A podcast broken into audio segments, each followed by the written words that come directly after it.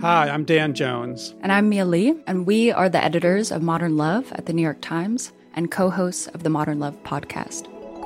We read love stories for a living. And by love stories, we mean essays written by real people about all forms of human connection. We're talking about everything from first dates to funerals, from sibling rivalries to new love at 85. On our show, we're going to bring those stories to life. We'll hear from the writers and also from the people who are written about. Relationships are the most important things in our lives, and the people that tell us their stories are just so brave, like way braver than I think I am most of the time. Yeah.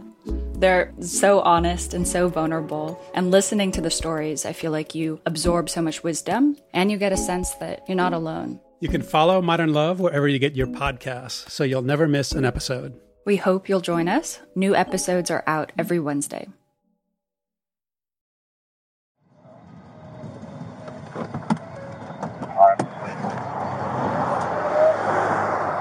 I got him. What's going on, man? You know I'm stopping you for? Man, when you turned on here, onto Dixie. In the spring of 2019, this video started circulating online. Do me a put your hands on the. It showed the police in the city of Louisville in Kentucky making a traffic stop. I got him. The driver was a black teenage boy. Don't hop out. They, they telling me to get out of the car now. He happened to be his high school's homecoming king and a multiple scholarship winner. You don't winner. have any weapons on you, do I don't. No drugs? Nope. He had borrowed his mom's car to go buy a slushie at the local store, Turn around, put your hands on the car. Spread your feet. I don't have, I even did anything. and he suddenly found himself being pulled out of the car, Put your hands on your back real quick. being handcuffed, Hands on your back. being searched Quit doing the clenching your fist thing, too. for the offense of making a wide turn. And this video that went viral online was far from the first time that something like this had happened in Louisville. There's a call now for a review of Metro Police policies, claims of racial profiling on the part of the white police officer who. So, in over. response, the Louisville Police Department enacted a series of reforms These changes are meant to reflect our department's values and commitment to fair professional interactions with the public. We have work to do in terms of building trust and legitimacy with the people that we have sworn to serve and protect. And yet, those very reforms set into motion a raid that a few months later killed a 26 year old woman. We want justice. We want justice. Justice for whom? Her name was Breonna Taylor. I can't hear you. Justice for whom? Justice for whom? From the New York Times, I'm Michael Barbaro. This is the Daily. Breonna Taylor. Breonna Taylor. Over the past five months, Breonna Taylor. the name Breonna Taylor has become a national rallying cry for those demanding changes in American policing. Arrest the cop. The killers of Breonna Taylor. Protests and celebrities speaking out. We feel for it and we want justice. Beyonce is demanding justice for Breonna Taylor. But unlike George Floyd, Eric Garner, or Rayshard Brooks, there's no video capturing the final moments of her life. Do you know Breonna Taylor's story, her whole story? today. A Times investigation pieces together what actually happened to Breonna Taylor. In part one, Rukmini Callimachi tells the story of how police ended up at her door. It's Wednesday, September 9th.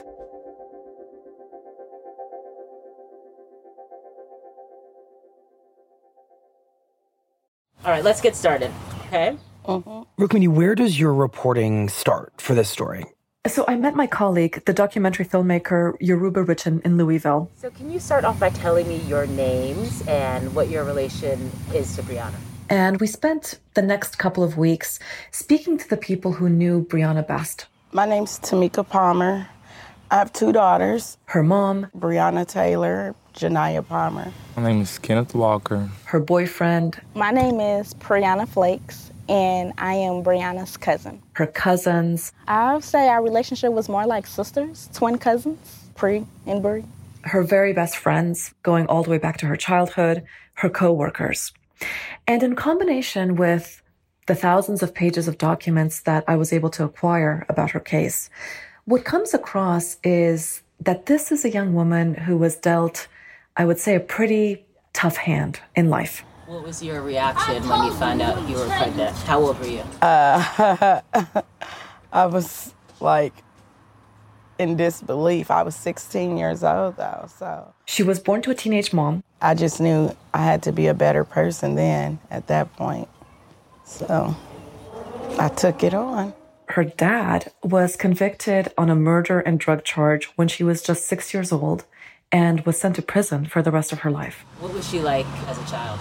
Um, Breonna was a good kid. She was easy. Even just as a young kid, she just was, she was smart. But what you also see amidst the challenges of her early life is a person who was trying to push beyond the limitations of her circumstances. She was one of those people, she made a plan and she went. That was it. Like, it has to be done this way. And I'm like, okay. Just seeing how she was wanting to be successful, she kind of like drove that into my head. Like, this is what we're gonna do. This is how you're gonna do it. And I'm gonna show you how to do it. So it We spoke to one of her oldest friends who said that her mom, when they were children, would not let her go to sleepovers at all, except if the sleepover was at Breonna's house. Why? Because hmm. Brianna was considered the responsible one. She was the one among their little group of friends who made sure that the other girls got to school on time if there was a sleepover, who made sure that they did their homework. She seemed to be taking almost an adult role in her immediate circle. Even as a kid, I can remember her being seven years old, saying to my mother, Let me check your blood sugar. When she was very young, she started to show an interest in medicine and in healthcare and in helping other people. Her mom describes how when Breonna learned that her grandmother had an insulin problem, she wanted to prick her grandmother's finger with a needle and draw blood so that she could test her blood sugar level. She thought that, that was interesting and she kept on asking her grandmother if she could do that. Like, leave her alone. But she, my mother would let her stick her finger in, and she was like, she was so pumped up to do it and help her do her insulin. I'm like, oh my God. We see that in ninth grade, she begged her mom to give her permission to take the bus and to go start working at a local fast food joint after school. Her friends say that they never really knew her without a job. She taught me stuff my own people, my own siblings, my own mother didn't teach me. The family I came from, really not supportive. So I used to make little Facebook statuses like, who's gonna come to my graduation if I had it, even though I know y'all don't really mess with me. Bree would be like, don't worry about them. And as long as I'm by your side, that's all that matters, because I'm gonna be there. Breonna is the first person in her family to graduate from high school, and she then goes to college. Tell me how you met. We met, I guess, on Twitter. In college, uh, she starts a banter on Twitter with another college student. Kind of like flirting on the timeline, I guess, so to say. His name was Kenneth Walker. He went by Kenny to all of his friends. And she went to University of Kentucky, and I went to Western Kentucky. And they start a sort of emoji filled, flirtatious Twitter banter that by 2016 evolved into the beginnings of a romance and of a relationship. I kept on telling her I don't want to be friends no more. but we can be if we have to be, but I don't want to be. It was an on again, off again relationship. But what's clear in this back and forth is that Kenny seemed to really have identified her as the person that he wanted to be his life partner. Seems like when nobody else was there for me, she was always there. And it was Breonna that wasn't 100% sure about him. Some days it was, yeah, let's marry and have a kid. And then other days it's like, nah, let's be single and live kid free lives. so it was a million times where I say, I'm not messing with her anymore ever again. and I'm sure she said the same thing several times. But, but everybody we spoke to described him as somebody who genuinely loved her. We can be friends and we can be everything else too. That's the goal when you're trying to trying to be with somebody or love them, whatever. You want to be friends with them also, and that's rare. So if you come across that, I think you should try to take advantage of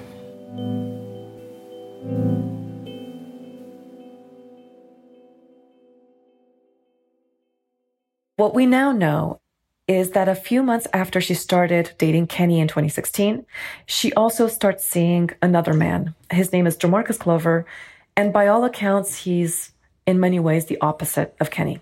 Jamarcus is a twice convicted drug dealer. He was sentenced in 2008 when he was 18 years old in Mississippi, his home state, for drug trafficking. And later in 2014, he moves to Kentucky. He's charged again for drug possession. And he would spend the next several years in and out of jail. And it bears noting that he, he seems to enter her life at what was ostensibly a low point. She had started college, but she dropped out because she felt homesick and was really missing her family. She got her EMT certification and began working as a first responder, riding ambulances. But a year into that job, she quit.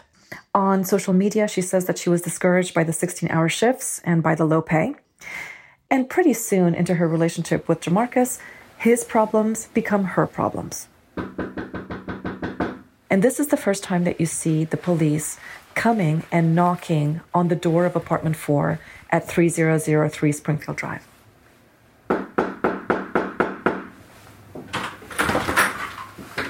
Breonna? This your place? Yes. And they came because of a favor that she had done for him. Okay. So, what's your name, young man? Jamarcus. What's that? Jamarcus. Jamarcus, what's your last name? Glover. Glover? So what happened is she had rented a car. Her own car was apparently in the shop. So she had rented a car from Enterprise Rent a Car and Jamarcus Glover asked her for the keys. She handed over the keys. He then handed them to a third person, a man. And a couple of hours later, that person was found dead, slumped over the wheel of the car. His body was riddled with bullets and on the floorboard of the car and in the console, they found several baggies of drugs. What I need to know is what's going on with the rental car and the person that was in that car. I don't know who was in the car. She While I let me use the car. At home and Mm-hmm. that's all I know. The person that ends up dead at the wheel of the car is a man that's known to them only by his nickname Rambo. And in fact, he's the brother of one of Jamarcus Glover's associates, a member of what turns out to be a criminal drug syndicate. And that man had gone to jail on multiple occasions with Jamarcus. Are you all into the game? Oh no. I mean, come on now. No, I, I mean I was now. No, right, that's what they- I'm saying. Yeah, Like, let's just be honest right here, okay? I was. Now, they ain't, ain't got nothing to do with the game. They, they, ain't- they. I I'm, I'm in- not. I'm not saying gang. I said the game. Are you working? How did he make his money? How do you make your money? Oh no, no, I ain't nah, no. I, I have now. I've been in the street before. No, Mhm. I ain't. Are you working now? No. Where you work at? I don't work right now. I just left my job over the weekend.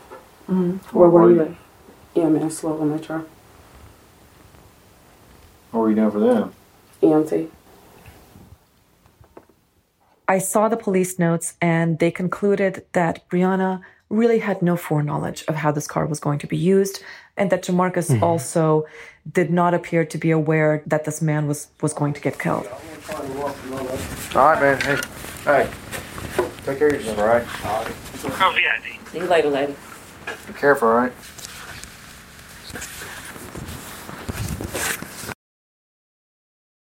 We'll be right back. When times became uncertain, Womply pivoted their technology platform and committed to help small businesses and self employed workers get approved for their PPP loan. In just a few months, Womply has helped 1 million businesses across America to secure much needed funding so they can continue to stay open and serve their communities. Womply helps small businesses thrive. Visit womply.com to learn more. Rukmini, when you talked to Breonna's family and her friends, did Jamarcus come up and what did they say about him? You know, this was really hard to get at because when we spoke to her mother, her cousins, her best friends, you ask about Jamarcus Glover, and either they stop making eye contact with you, or they say to you that they don't want to talk about him, or they say to you that they don't know him. And this relationship is something that we have essentially uncovered through documents. Mm-hmm. This was clearly something that those who love her did not want to talk about. The closest I got was one of her oldest childhood friends, somebody who's known her since she was in elementary school. And all she would say to me was, I didn't like him regarding Jamarcus. But what we see in the documents that we've amassed is that in the next four years, she was on again and off again with Kenny and with Jamarcus. And in the periods that she's with Jamarcus, he repeatedly entangles her in his problems and in his run ins and dealings with police. This is a man who is in and out of jail. And he asks her to pay his bail twice in 2017. And then later in 2019, you see her paying bail for another man, another accused drug dealer, who was a friend of Jamarcus's and who was believed to be part of this criminal syndicate alongside him.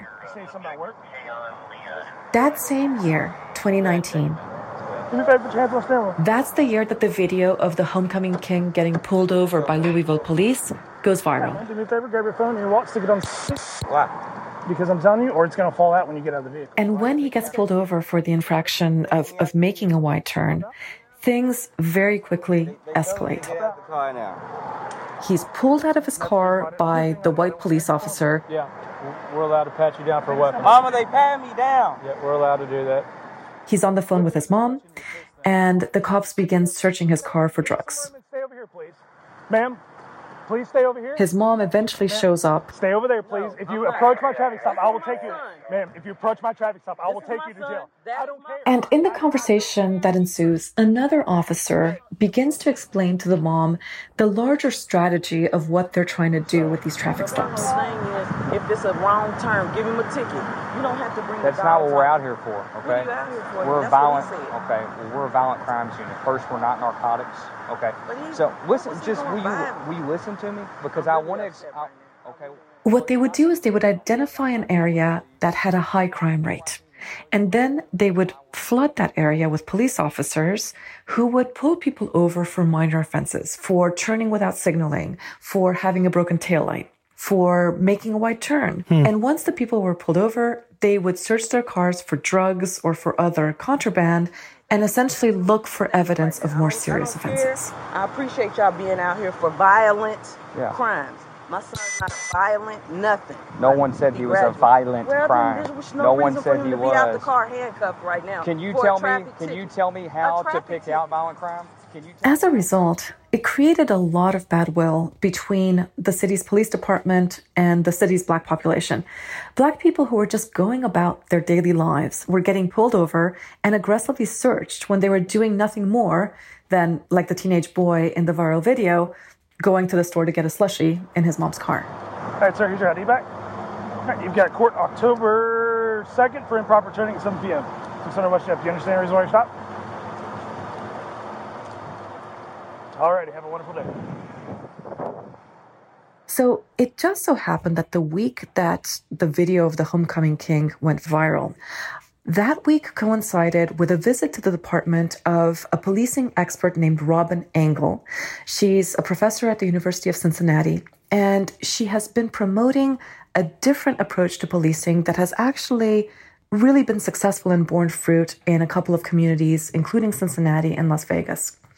When the video caused the uproar that it caused, the police chief pulled her aside in a conference room and said to her, How can we do better? And what was her answer? Her answer was instead of flooding a large area with police, you go hyper focused and you look at a micro location that has been the locus of repeat crime a storefront, an abandoned warehouse, a city block, an apartment building. And you ask yourself, what is it about that specific location? What are the parameters of that location that are making it conducive to repeat crime? And then once you identify that place, you begin putting a lot of police resources into monitoring that microlocation. And she told him about how this method of policing had dramatically reduced violent crime as much as 70 to 80% in one particular neighborhood in Cincinnati. So when the police chief hears about this, he naturally got excited. And by December of last year, the police department had created its own squad that was going to target crime through this new method. Mm-hmm.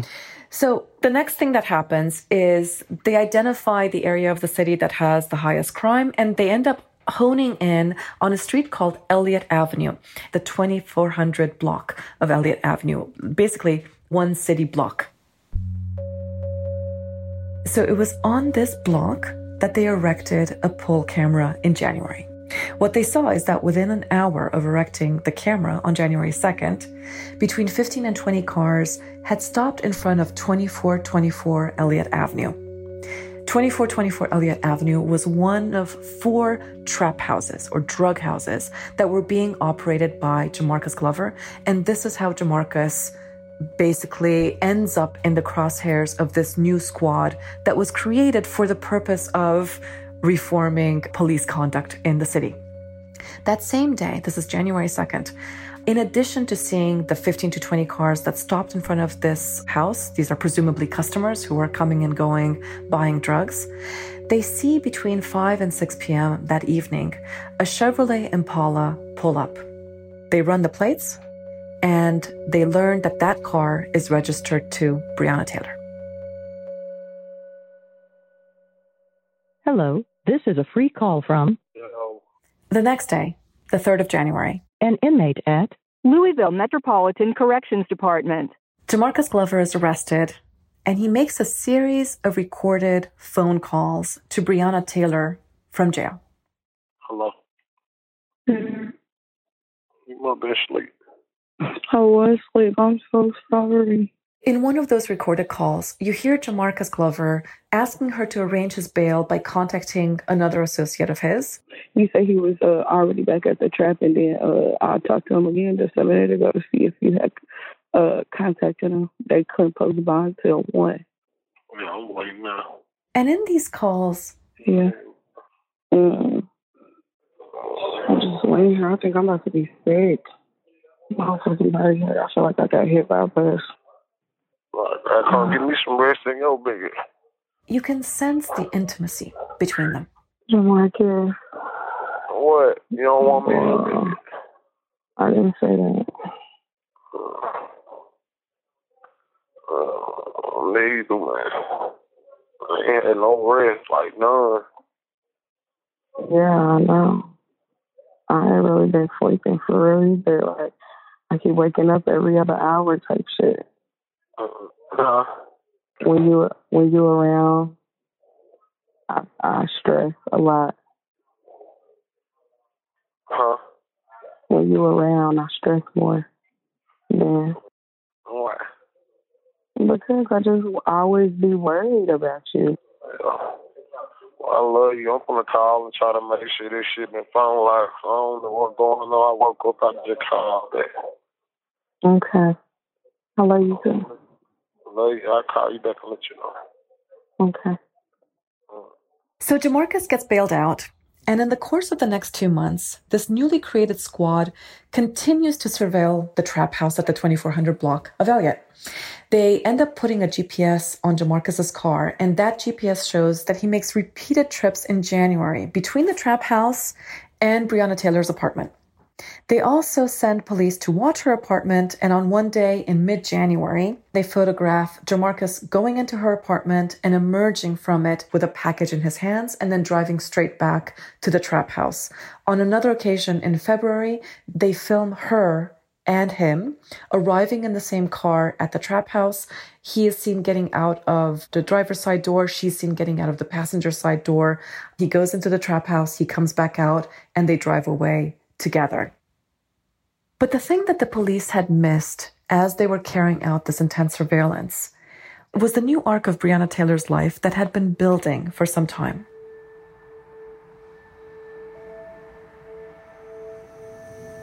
This is messages from January. It says, This year I'm coming for everything. She said, I'm speaking it into existence. And she sent two emojis with the fingers crossed and some um, and hearts. She was coming for everything she wanted this year. 2020 was her year. After leaving her job as an EMT, she got back on her feet and she got a job as an emergency room technician.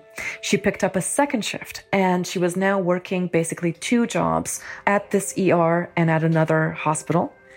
And you see that her that that her life, according to her social media posts, is really on this positive trajectory. Um, she's bought herself a new car. She's going to save up for, for a home, and crucially, in mid-February, she appears to break up for good with Jamarcus Glover. And the reason I say for good is there's evidence that's come out since then that indicates that she actually blocked him on her cell phone. These two Mom. here, they might as well get married. Do you want to be my baby daddy? Yes. Can we go have fun, baby? Yes. When? Today. Ooh. And from what we know, Everything was like really good. It was great. she seems to commit to Kenny. There was a whole lot of marriage talk and baby talk. We even had baby names and everything. Kenbree, just for the record, that was the girl name. It's Kenny and Bree mix. I like that. So they're very much launched on what looks to be a serious relationship.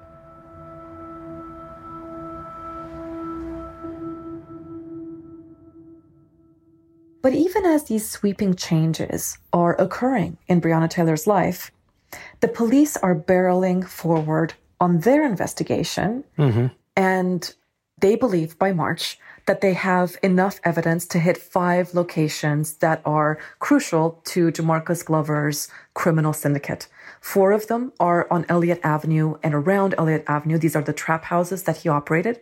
And the fifth is the home of Breonna Taylor.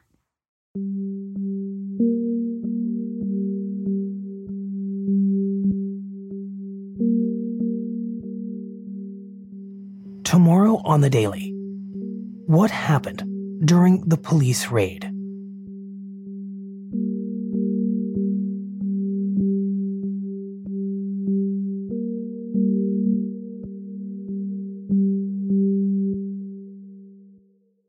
We'll be right back. The FX original documentary Pride is a six part series from Emmy Award winning Killer Films and Grand Jury Prize winning Vice Studios. Six renowned LGBTQ directors explore heroic and heartbreaking stories that define us as a nation, chronicling the struggle for LGBTQ civil rights in America from the 1950s through the 2000s. FX's Pride is a special two week event starting Friday, May 14th on FX. Streaming next day FX on Hulu. Here's what else you need to know today. The chief of police in Rochester, New York, resigned on Tuesday amid growing outrage and widening investigations into the death of Daniel Prude by officers in his department. Prude suffocated after police placed a hood over his head and pressed him into the ground for two minutes. A death that Rochester officials did not disclose for months. The police chief, LaRon Singletary, has denied that the officers involved did anything wrong. And It's an unprecedented moment. It's an historic pledge. Nine vaccine makers are coming out saying that they will uh, stand with science. in an unusual public pledge, the CEOs of nine drug companies, including Pfizer, Moderna, and AstraZeneca, said that they would not distribute a vaccine for the coronavirus until it had been thoroughly vetted for safety and effectiveness. Uh, increasing public concerns about the processes that we are using to develop these vaccines, and even more importantly, the processes that will be used to evaluate these vaccines. We saw it as critical to come out and reiterate our commitment that we will develop our products, our vaccines, using the highest ethical standards The statement appeared to be a response to claims by President Trump that a vaccine would be ready before Election Day, raising fears that the president may rush the process and undermine public trust in an eventual vaccine. That's it for the daily. I'm Michael Barbaro. See you tomorrow.